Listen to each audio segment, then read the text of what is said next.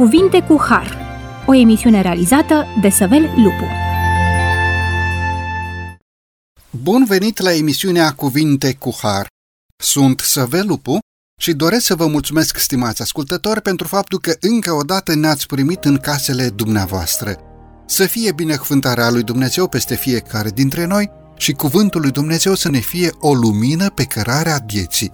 Discutăm astăzi despre legea lui Dumnezeu. Într-un anumit sens, continuăm să discutăm ceea ce am început data trecută. Discutăm despre modul în care Dumnezeu se raportează la noi prin descoperirea voinței sale divine și modul cum noi răspundem la această voință divină prin respectul pe care îl purtăm față de Dumnezeul nostru și prin ascultare de cuvântul lui Dumnezeu. Discutăm astăzi despre legea morală și despre legea ceremonială.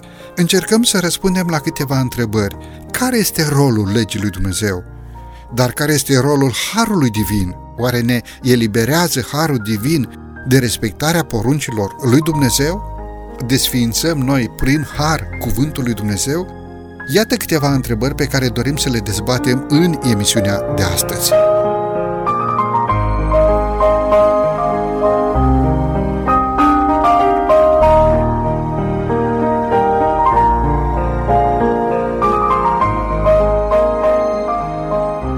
Acest subiect frumos împreună cu domnul pastor Chiriac Daniel. Domnule pastor, bine ați revenit la microfonul emisiunii Cuvinte cu Har.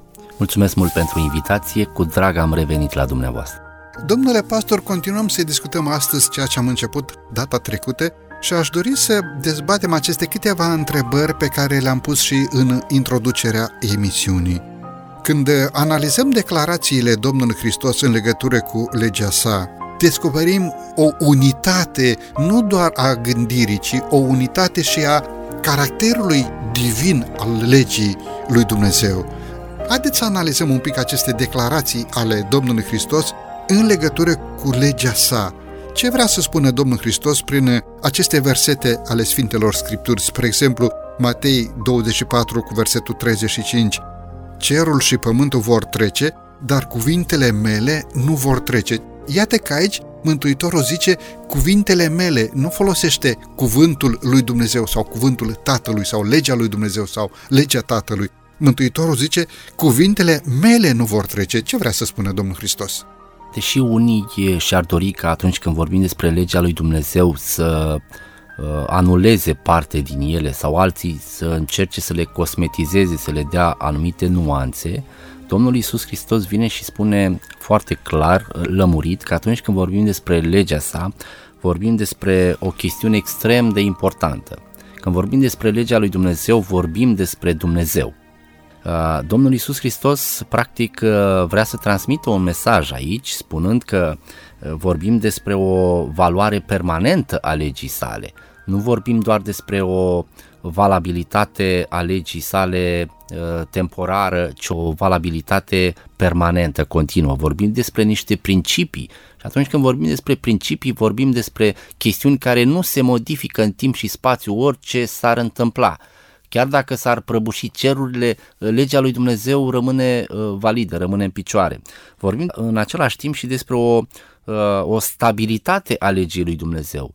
Când uneori în istorie, nu? Și știm foarte bine că au fost momente când uh, au fost contestatarii legii lui Dumnezeu, au fost unii care au încercat să uh, ciunțească, să lovească în legea lui Dumnezeu și chiar să desființeze uh, parte din, uh, din legea aceasta, uh, Hristos vorbește despre o uh, stabilitate. Cuvintele mele sub nicio formă nu pot să fie anulate, chiar dacă unii și-au propus treaba aceasta. Nu, putem să ne uităm în istorie și în cartea Daniel ne este amintită intenția aceasta a unora, chiar profetic vorbind, nu?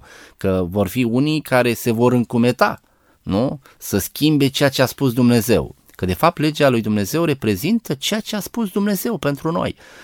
Acele zece cuvinte de aur, zece cuvinte speciale, cum mai sunt numite, reprezintă uh, voia lui Dumnezeu, reprezintă vocea lui Dumnezeu pentru noi oamenii. Mai mult decât atât, când știm că privind în, în trecut, vedem că această lege a lui Dumnezeu și ca o lecție, dacă vreți, pentru noi, Dumnezeu este preocupat să transmită nu doar prin oamenii săi, nu doar prin profeții săi, ci Dumnezeu însuși își ia timp și această lege a sa să fie scrisă chiar cu degetul lui Dumnezeu pe două table de piatră, pentru ca să se știe, să se cunoască, să se înțeleagă durabilitatea, valoarea și implicarea lui Dumnezeu cu privire la uh, legislația aceasta de origine cerească, dar și pentru noi pământeni. Când vorbim de legea lui Dumnezeu, vorbim de un cod moral pe care Tatăl nostru Ceresc îl ține sub braț, îl ia, îl pune pe masă, deschide la un anumit articol și ne zice, uite, tu te faci vinovat în codul penal al cerului, la articolul X, aliniatul trei, paragraful cinci, sau vorbim de însuși caracterul lui Dumnezeu, care pentru noi oamenii, într-adevăr, a fost scris cu degetul lui Dumnezeu pe table de piatră, pentru că Dumnezeu știa că mai devreme sau mai târziu oamenii vor călca în picioare, vor sfida acest cuvânt divin. Și a fost scris pe table de piatră pentru ca să rămână cât veșnicia, mărturie a ceea ce este Dumnezeu. Este clar că, dincolo de aspectul acesta, și anume că Dumnezeu a scris cu degetul său pe două table de piatră, Dumnezeu vine și spune că El vrea și își propune și își dorește să scrie legea sa în inima omului, mai mult decât pe niște table de piatră. Ori anterior momentului de pe, de pe muntele Sinai, Dumnezeu și-a exprimat legea sa, adică în esență caracterul său către, către oameni. Din motivul acesta sunt argumente suficiente să vorbim despre legea lui Dumnezeu ca având o valoare continuă, permanentă, fără doar și poate. De ce se vorbește în creștinism, în bisericile protestante îndeopște, că Dumnezeu în Iisus Hristos a șters zapisul cu porunci, a desființat legea? Domnule pastor, se poate desființa legea? Sau dacă a fost desființat, eu obișnuiesc să spun mai bine că a fost împlinit în legea lui Dumnezeu ceea ce era ceremonial. De ce se zice că a fost desființat? Și dacă a fost desființat sau împlinit, după cum obișnuiesc să spun, ce a fost împlinit din legea lui Dumnezeu? Aici cred că putem să vorbim despre uh, sensul termenului de lege. Uneori când vorbim despre legea lui Dumnezeu putem vorbi și Scriptura vorbește despre, spre exemplu, despre Vechiul Testament pe ansamblu sau despre Tora, ca fiind legea lui Dumnezeu. Dar cu precădere vorbim despre două direcții clare și anume vorbim despre legea lui Dumnezeu cu privire la cele zece porunci, la Decalogul, da, regăsite în Exod capitolul douăzeci, într-un mod special, pe de o parte, pe de altă parte vorbim despre lege, tot o lege uh, comunicată de Dumnezeu prin omul său Moise, niște legi care au avut sens, au avut valoare pentru un anumit timp istoric. Și aici vorbim într-un mod uh, categoric despre legea ceremonială.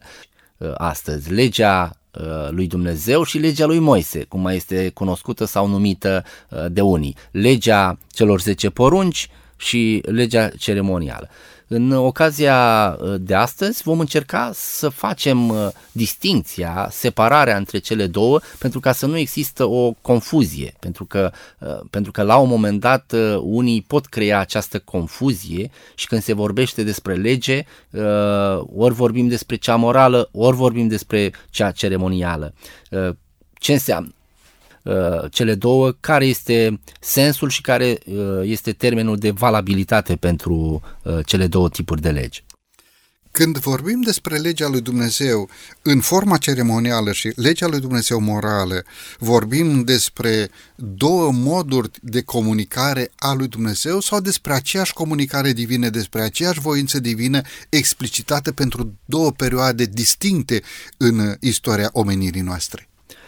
E clar că vorbim despre un anumit timp istoric și ne referim într-un mod expres la momentul în care poporul Israel, după o perioadă de robie, de sclavie egipteană, Dumnezeu îi scoate cu mână puternică, cu un braț, braț puternic din Egipt, după aproximativ patru sute de ani de stagnare, dacă vreți, acolo, dar Dumnezeu îi scoate de acolo și începe un demers, dacă vreți, al lui Dumnezeu de uh, exprimare a voii sale, un demers al lui Dumnezeu de dorință de a-i scoate din anumite obiceiuri pe care le dobândise în tot acest timp de, de robie, dorința lui Dumnezeu de a-i crește, de a-i disciplina și de a-i educa.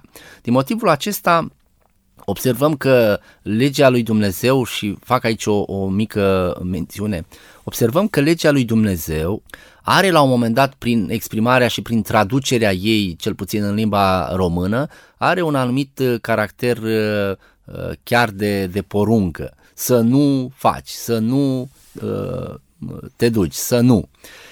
Ce înseamnă lucrul acesta?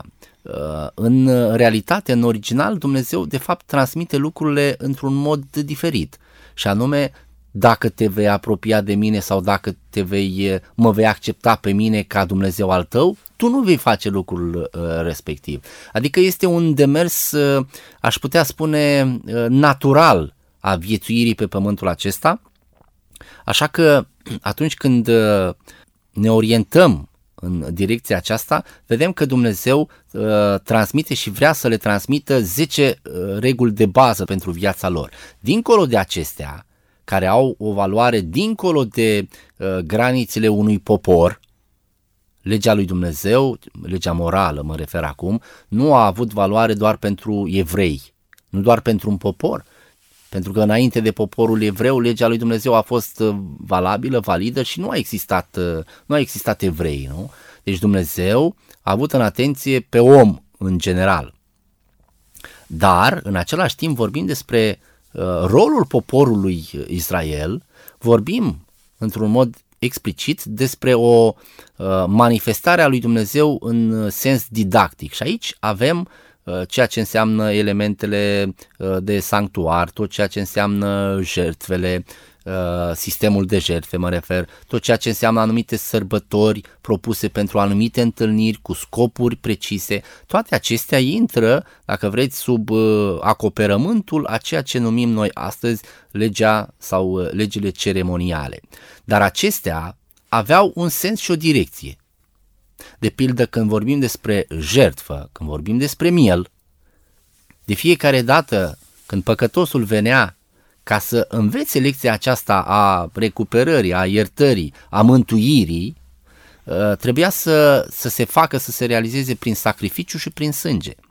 Dar de fiecare dată când se întâmpla lucrul acesta, omul era invitat, păcătosul era invitat să privească spre cineva, să privească spre Hristos. El este adevăratul miel. Spre El erau îndreptate toate gândurile și toate privirile. Și tot acest sistem a avut o anumită perioadă de valabilitate. Vorbind despre legea lui Dumnezeu, nu se poate să nu facem distinție între ceea ce înseamnă legea morală valabilă în Vechiul Testament, valabilă înainte de crearea omului, valabilă în Noul Testament și valabilă pentru veșnicii, și legea ceremonială sau legea orânduielilor și a practicilor pe care Dumnezeu ni le-a oferit prin Moise sau le-a oferit poporului Israel și prin Moise ajung și până la noi astăzi, împlinite în jertfa Domnului Hristos. Domnule pastor, e momentul să avem aici o scurtă pauză muzicală, după care vom reveni la microfonul emisiunii Cuvinte cu Har.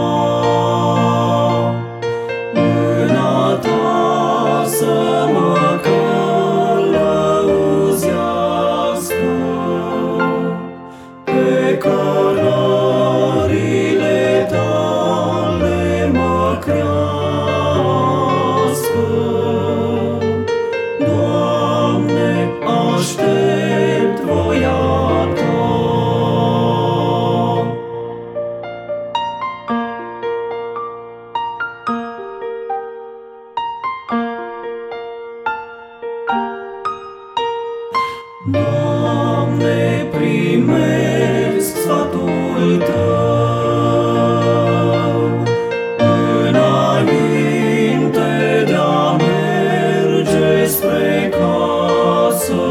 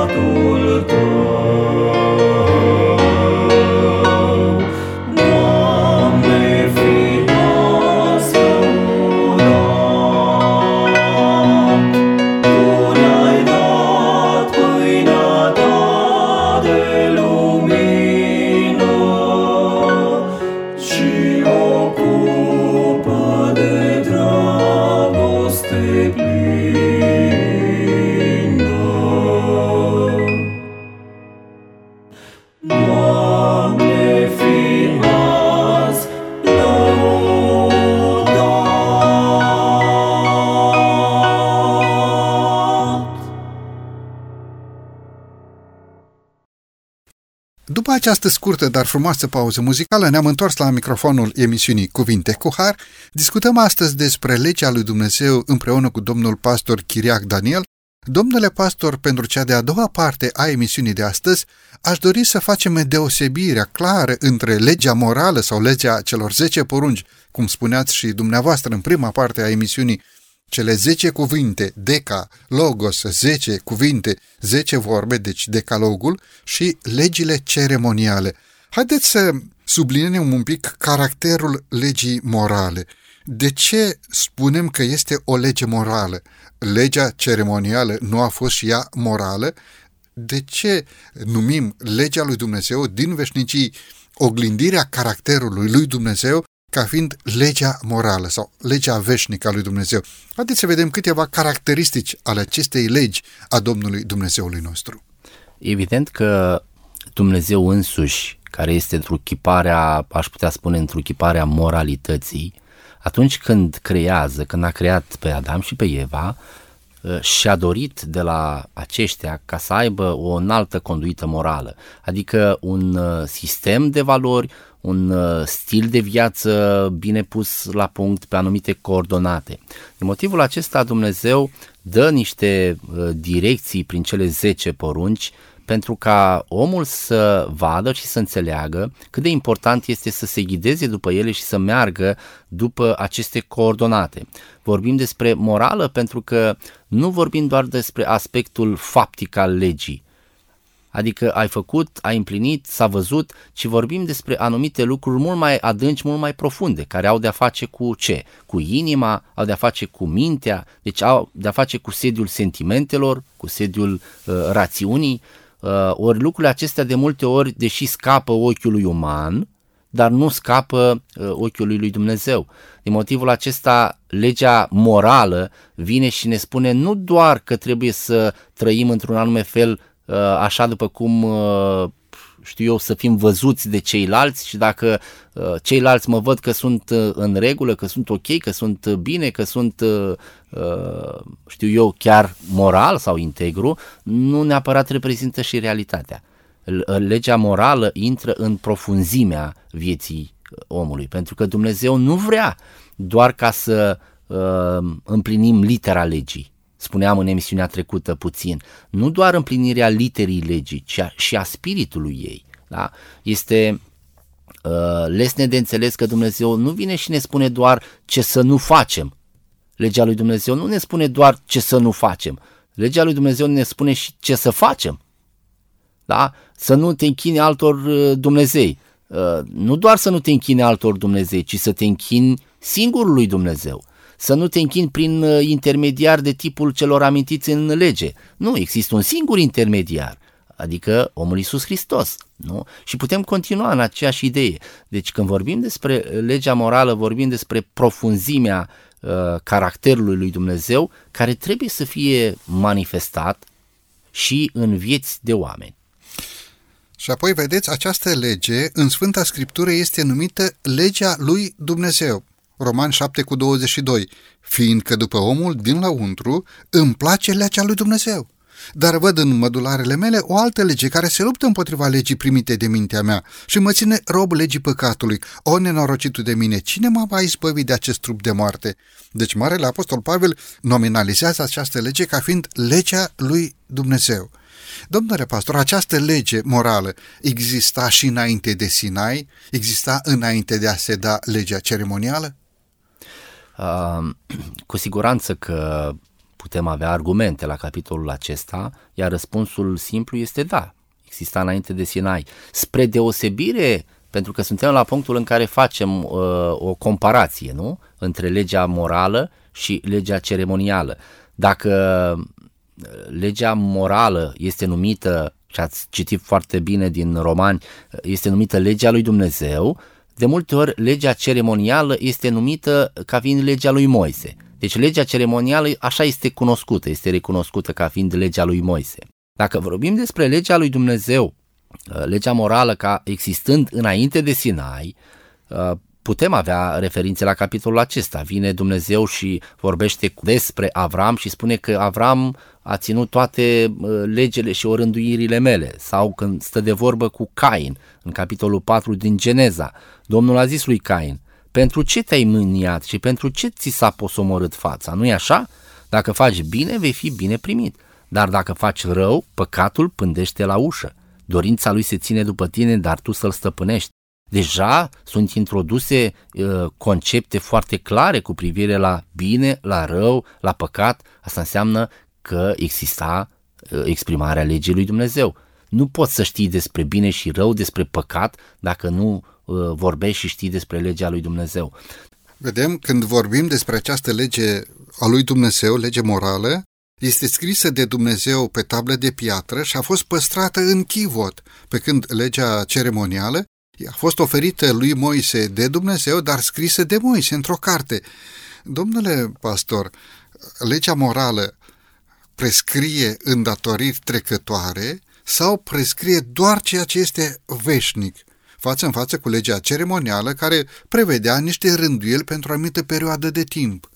Este clar că distanța sau diferența dintre cele două o putem întrezări, o putem vedea. Mai mult decât atât, spuneați mai devreme că a fost scrisă pe piatră de Domnul, iar legea ceremonială scrisă de Moise pe un sul. Legea morală era singurul element găsit în, în chivot, era legea lui Dumnezeu în chivot, pe când spune Scriptura că Moise, după ce a scris sulul, în sul legea ceremonială, acesta a fost pus lângă chivot, adică chiar și valoarea și importanța celor două sunt sugerate și de această, această imagine, acest tablou. Revenind la întrebarea dumneavoastră, e clar că legea lui Dumnezeu are îndatoriri morale, are îndatoriri veșnice, așa după cum Dumnezeu însuși, da, este uh, etern, este veșnic. Despre uh, legea lui Dumnezeu spune la un moment dat uh, Apostolul Pavel, dacă mi-aduc aminte bine, legea lui Dumnezeu este sfântă, este dreaptă și este bună. Unde mai regăsim elementele acestea și cum este Dumnezeu? Este sfânt, este drept și este bun. Iată o identificare clară, categorică și, dacă vreți, o, o intersectare a legii lui Dumnezeu în caracterul lui Dumnezeu. Deci, într-un mod categoric, putem vorbi despre anumite îndatoriri uh, morale, veșnice, atunci când vorbim despre legea lui Dumnezeu. Mă uit la textul din Matei, capitolul cinci, versetul șaptesprezece. Spune Domnul Hristos: să nu credeți că am venit să stric legea sau prorocii. Am venit nu să stric, ci să împlinesc. Căci adevărat vă spun, câtă vreme nu trece cerul și pământul, nu va trece o iotă sau o frântură de slovă din lege, înainte ca să se fi împlinit toate lucrurile. Am discutat un pic acest verset și în emisiunea de data trecută. Însă aș dori ca astăzi să accentuăm un anumit aspect. Era posibil în vremea Domnului Hristos sau în vremea de astăzi să se creadă că Mântuitorul a desființat sau a schimbat legea veșnică a lui Dumnezeu? Să nu credeți că am venit să stric legea sau prorocii. Era posibil să se creadă că Mântuitorul a schimbat ceva în legea lui Dumnezeu? Avem ceva schimbat astăzi de către om? Prin uh... intervențiile Domnului Iisus Hristos, cât a trăit pe pământul acesta, prin uh, practica vieții lui, a dat peste cap sistemul de valori a lumii uh, din vremea sa. E clar că au fost deranjați și uh, fariseii, și saducheii, și cărturarii, și rabinii vremii respective, și mulți alții. Au fost deranjați de Iisus Hristos. De ce? Pentru că vrea să-i scoată un, cumva din carapacea trăirii vieții lor într-o literă a legii. De fapt, asta face Iisus Hristos și vrea să-i trezească la o realitate, spunându-le că, de fapt, voi faceți anumite lucruri care nu sunt rele în sine, dar le faceți, pe de o parte, cu motivații greșite, pe de o parte, ca să fiți văzuți de ceilalți. Ori legea lui Dumnezeu nu trebuie să fie uh, păzită, păstrată sau împlinită, cum vrem să-i spunem, pentru ca să vadă ceilalți cât de meritorii suntem noi, cât de buni suntem noi, cât de înalt este statutul nostru spiritual, sub nicio formă. Așa că Vorbind din perspectiva aceasta, unii s-ar putea să fi simțit un deranj prin viața Domnului Iisus Hristos și să fi avut senzația că vrea să, să schimbe lucrurile, să schimbe inclusiv legea. Și ei țineau atât de mult la lege, dar spun, spun lucrul acesta cu anumite ghilimele de rigoare, pentru că ei doar încercau să protejeze legea, dar nu, nu încercau să, să aibă o relație cu Dătătorul ei. Și atunci Iisus Hristos taxează acest tip de a fi a celor din vremea sa, spunându-le că de fapt eu nu am venit aici ca să stric legea, eu n-am venit ca să mă contest pe mine însumi, pentru că eu am dat legea. Eu n-am venit aici ca să, să schimb ceva ce a fost dintotdeauna și va fi dintotdeauna, ci eu am venit aici ca să reglez anumite lucruri, să oferă anumite orizonturi pentru cei care nu reușesc să facă uh, treaba aceasta. Și mai mult decât atât, Iisus Hristos transmite, dacă vreți, un mesaj, un semnal de alarmă că într-adevăr El o să schimbe anumite lucruri și chiar a schimbat o anumită uh, lege uh, pe care noi o numim legea ceremonială. El într-adevăr le-a schimbat uh, uh, și le-a, le-a și anulat, dacă vreți. Obișnuim să spunem, a împlinit la Golgota cerințele legii ceremoniale. Dacă ne uităm un pic în cartea prorocului Daniel, vedem profetizat acolo că se va ridica omul fără de legii, care va schimba vremurile și timpurile, va schimba legea lui Dumnezeu. Și iată că o întreagă creștinătate astăzi se închină într-o zi pe care Dumnezeu nu a binecuvântat-o și nu o poate binecuvânta, ba se și laudă cu puterea bisericii de a schimba închinarea de sâmbătă în închinarea de duminică. Iată că asistăm la o perioadă în care cuvântul lui Dumnezeu este dat la o parte și se ține, se împlinește mai mult datina și tradiția omenească. Însă, prin cartea prorocului, ne este spus la lege și la mărturie. Dacă nu vor vorbi așa, nu se va mai ridica, nu va mai răsări nicio lumină peste poporul acesta. De ce? Pentru că legea lui Dumnezeu este veșnică, neschimbătoare. Legea ceremonială, da, s-a împlinit în Domnul Hristos.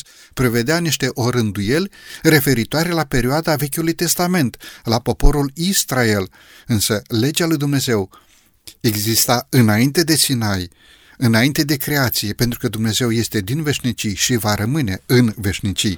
Pentru că ați amintit, dacă îmi permiteți, n-ar vrea ca să pierd din vedere chestiunea aceasta, ați amintit una dintre cele zece porunci, anume porunca a patra, care este într-adevăr în societatea și în societatea modernă un punct sensibil, un punct nevralgic. Pentru că un grup de oameni, un grup de, știu eu, de cetățeni hotărăsc la un moment dat să țină ca zi de închinare ziua a șaptea. De ce? Este simplu. Pentru că legea lui Dumnezeu, în ansamblul ei, ne arată și motivația pentru care trebuie să ne închinăm și cui trebuie să ne închinăm și când trebuie să ne închinăm. Și Dumnezeu, practic, oferă omului și omul trebuie să-și aloce un timp special, nu când dorește el, ci când spune Dumnezeu, pentru că este poruncă. Și atunci este adevărat că unii, privind în istorie, au încercat să modifice chestiunea aceasta și au fost anumite planuri, au fost anumite legi care s-a dorit să anuleze această zi de închinare. Și nu intrăm acum în detaliile istoriei, dar aceasta este realitatea. Din motivul acesta, unii oameni au fost prinși, dacă vreți, de tăvălucul acesta al schimbării și din motivul acesta unii hotărăsc, au hotărât să se închine într-o altă zi decât ziua pe care a spus-o Dumnezeu. Dar porunca lui Dumnezeu, unde este lege, spunem noi de multe ori, nu este tocmeală. Nu putem să negociem cu Dumnezeu cât putem să ținem, să păstrăm legea sa sau care zi putem, Doamne, nu e bună oricare dintre ele, că atunci pot eu. Nu putem negocia cu Dumnezeu în ceea ce privește uh, legea sa. În timp ce Marele Apostol Pavel, sau cum este știut în popor, Sfântul Apostol Pavel,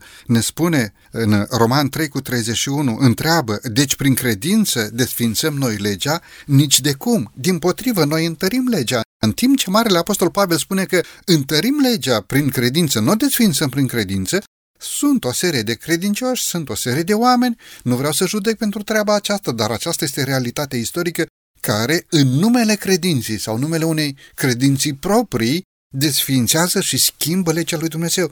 Se zice că nu ne mai obligă asta, se spune, se declară că legea lui Dumnezeu nu mai este valabilă.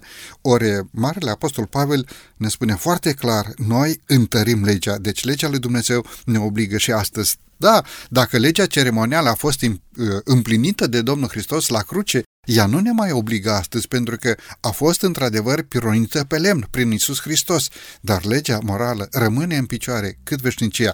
Mântuitorul zice, cerul și pământul vor trece, dar cuvintele mele nu vor trece. Domnule pastor, vreau înainte de pauza muzicală să mai clarificăm un lucru. De ce a dat Dumnezeu legea sau care este scopul legii lui Dumnezeu? Pentru că legea are un scop. Toate lucrurile au un anumit scop. Care este scopul legii lui Dumnezeu? Scopul legii lui Dumnezeu este acela de a ne arăta, de a ne indica care este problema noastră, care este statutul nostru raportat la dumnezeire, la Dumnezeu.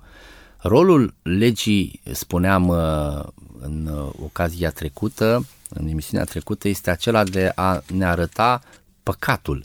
Ori lucrul acesta, mai ales în epoca modernă, este extrem, extrem de important. De ce? Pentru că destul de rar mai auzim vorbindu-se despre păcat. Nu prea se mai vorbește despre păcat. Se vorbește, știu eu, despre uh, greșeală mai degrabă, dar despre păcat, pentru că de ce se întâmplă lucrul acesta? Când vorbești despre păcat, vorbești despre raportarea la un anumit sistem de valori, adică vorbești despre păcat, vorbești despre lege, într-un mod inevitabil.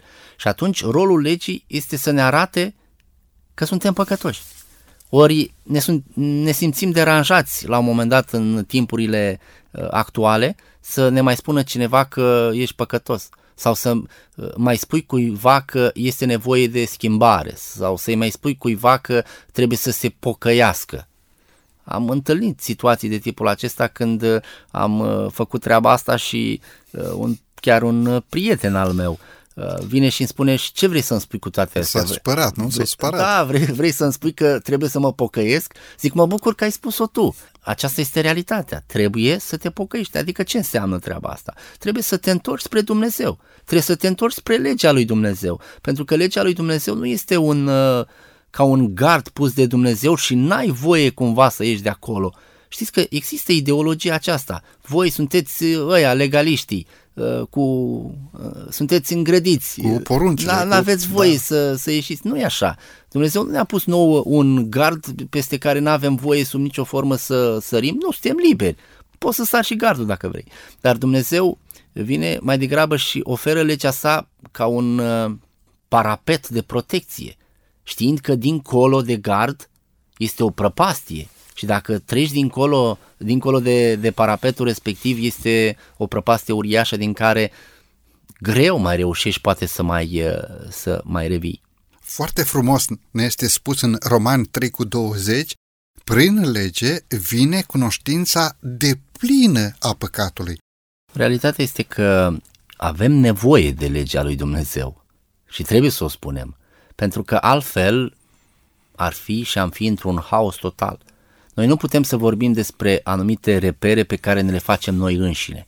Știți, de multe ori apare ideea aceasta, gândul acesta că eu sunt propriul meu stăpân, eu pot să fac ce vreau, am eu codul meu, propriul meu cod de, și sistem de valori, dar este un fals, pentru că în felul acesta s-ar putea întâmpla ca pe de o parte codul meu de valori să vină pe contrasens cu codul tău de valori și atunci bineînțeles că spui eu n-am niciun fel de vină, eu n-am niciun fel de păcat pentru că așa cred că este bine. Dar noi nu mergem după, după ureche, eu așa cred că este bine, ci mergem după niște repere, de asta ni le-a lăsat Dumnezeu, pentru că noi nu suntem în stare să le așezăm, să le punem. De cele mai multe ori reperele morale așezate de om intră în contradicție, în contrasens cu reperele morale așezate de altcineva. Dacă aceste repere nu sunt, nu sunt așezate după legea lui Dumnezeu, după cuvântul lui Dumnezeu, în direcția aceasta îi mulțumim lui Dumnezeu pentru că ne-a dat cuvântul său, ne-a dat legea sa ca niște jaloane pe drumul întoarcerii spre casă. Domnule pastor, e momentul să avem din nou aici o scurtă pauză muzicală. după care ne vom întoarce la microfonul emisiunii Cuvinte cu Har.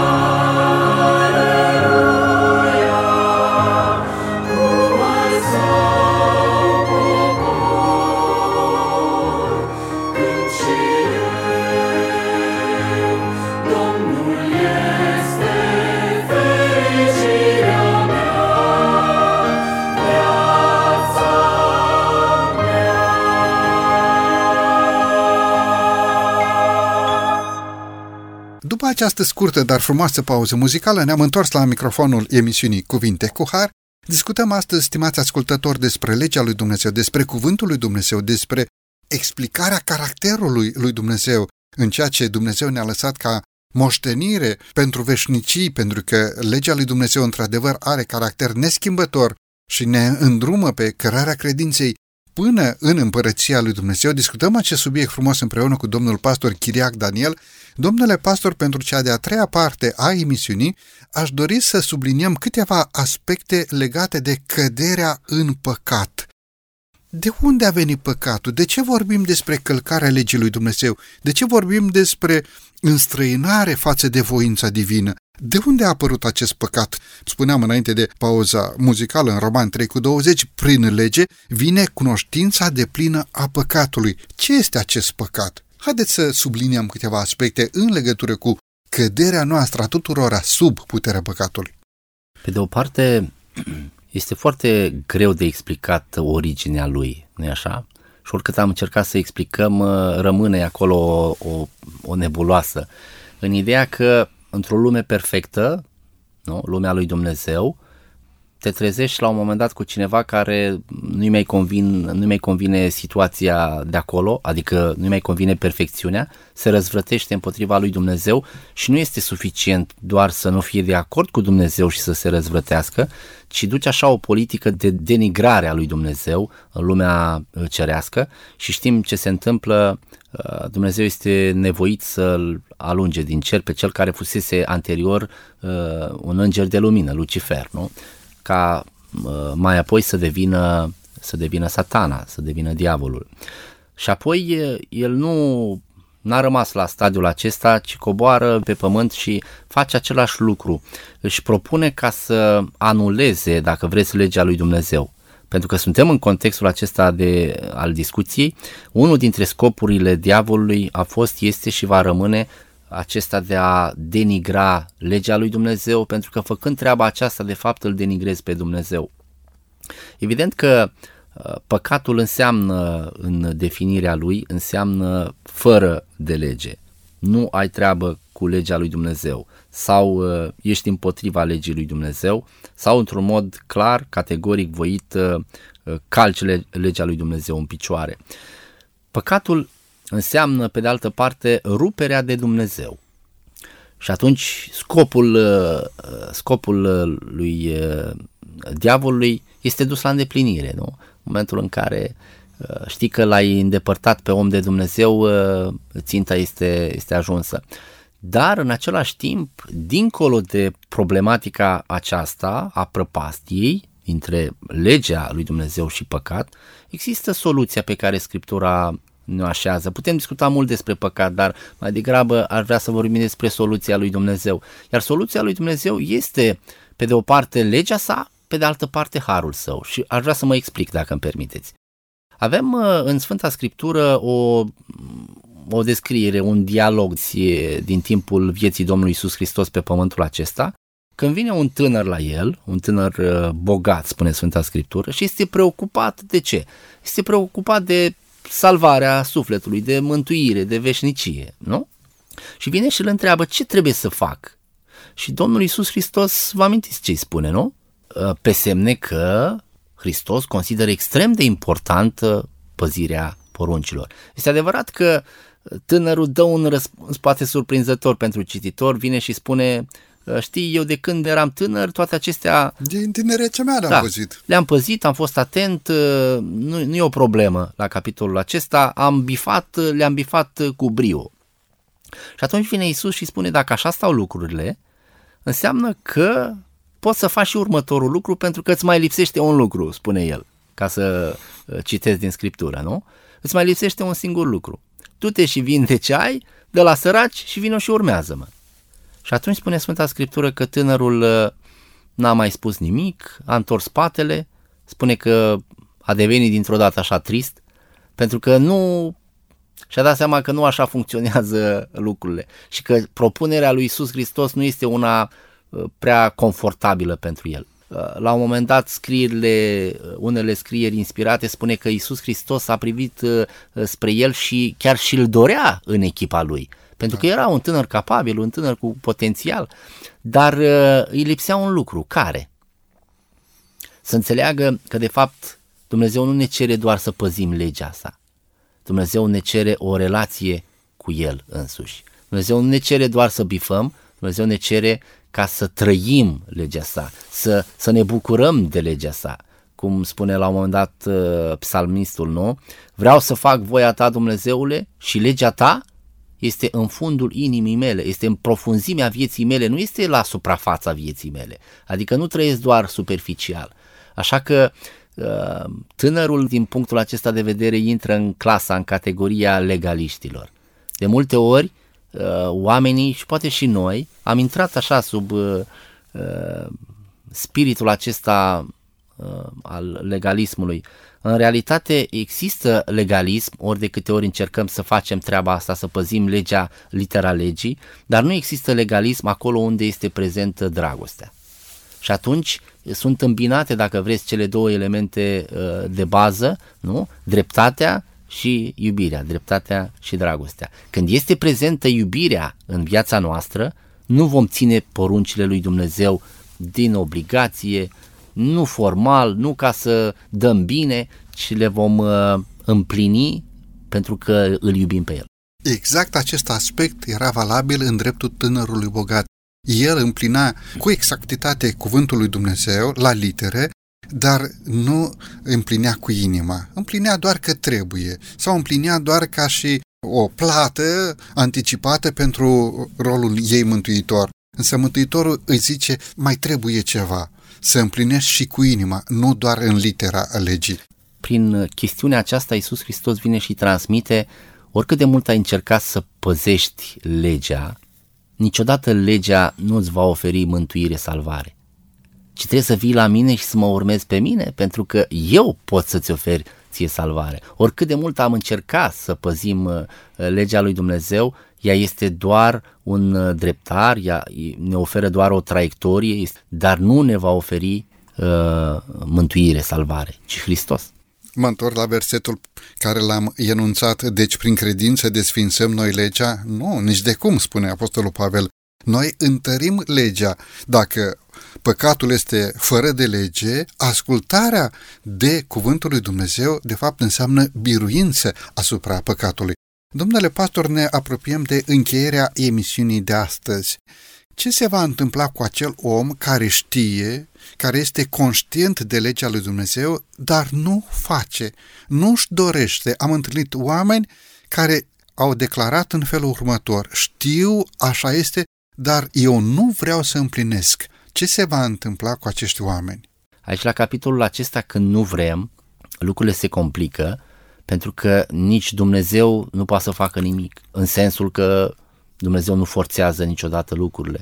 Aici este vorba despre o decizie, este vorba despre o alegere de a ne apropia de Dumnezeu și de a asculta de legea lui Dumnezeu.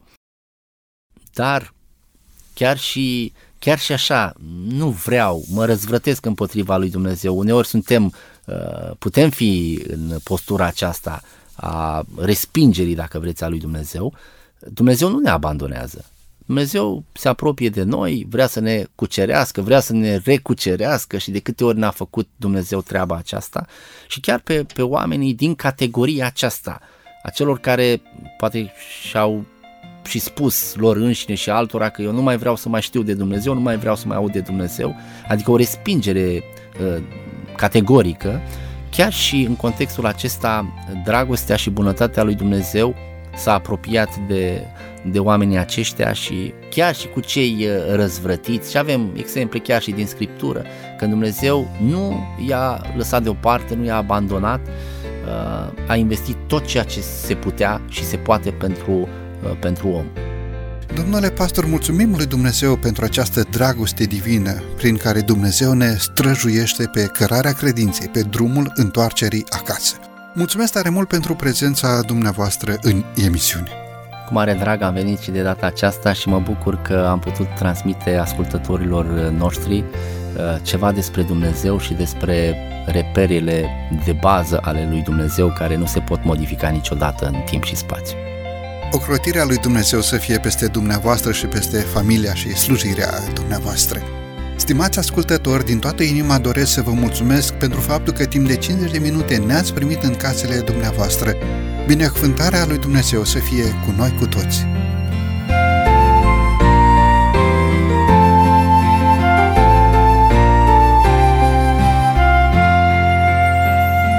De la microfonul emisiunii Cuvinte cu Har, Săvel Lupu, iar din regia tehnică Nelu Loba și Cătălin Teodorescu, vă mulțumim pentru atenția acordată.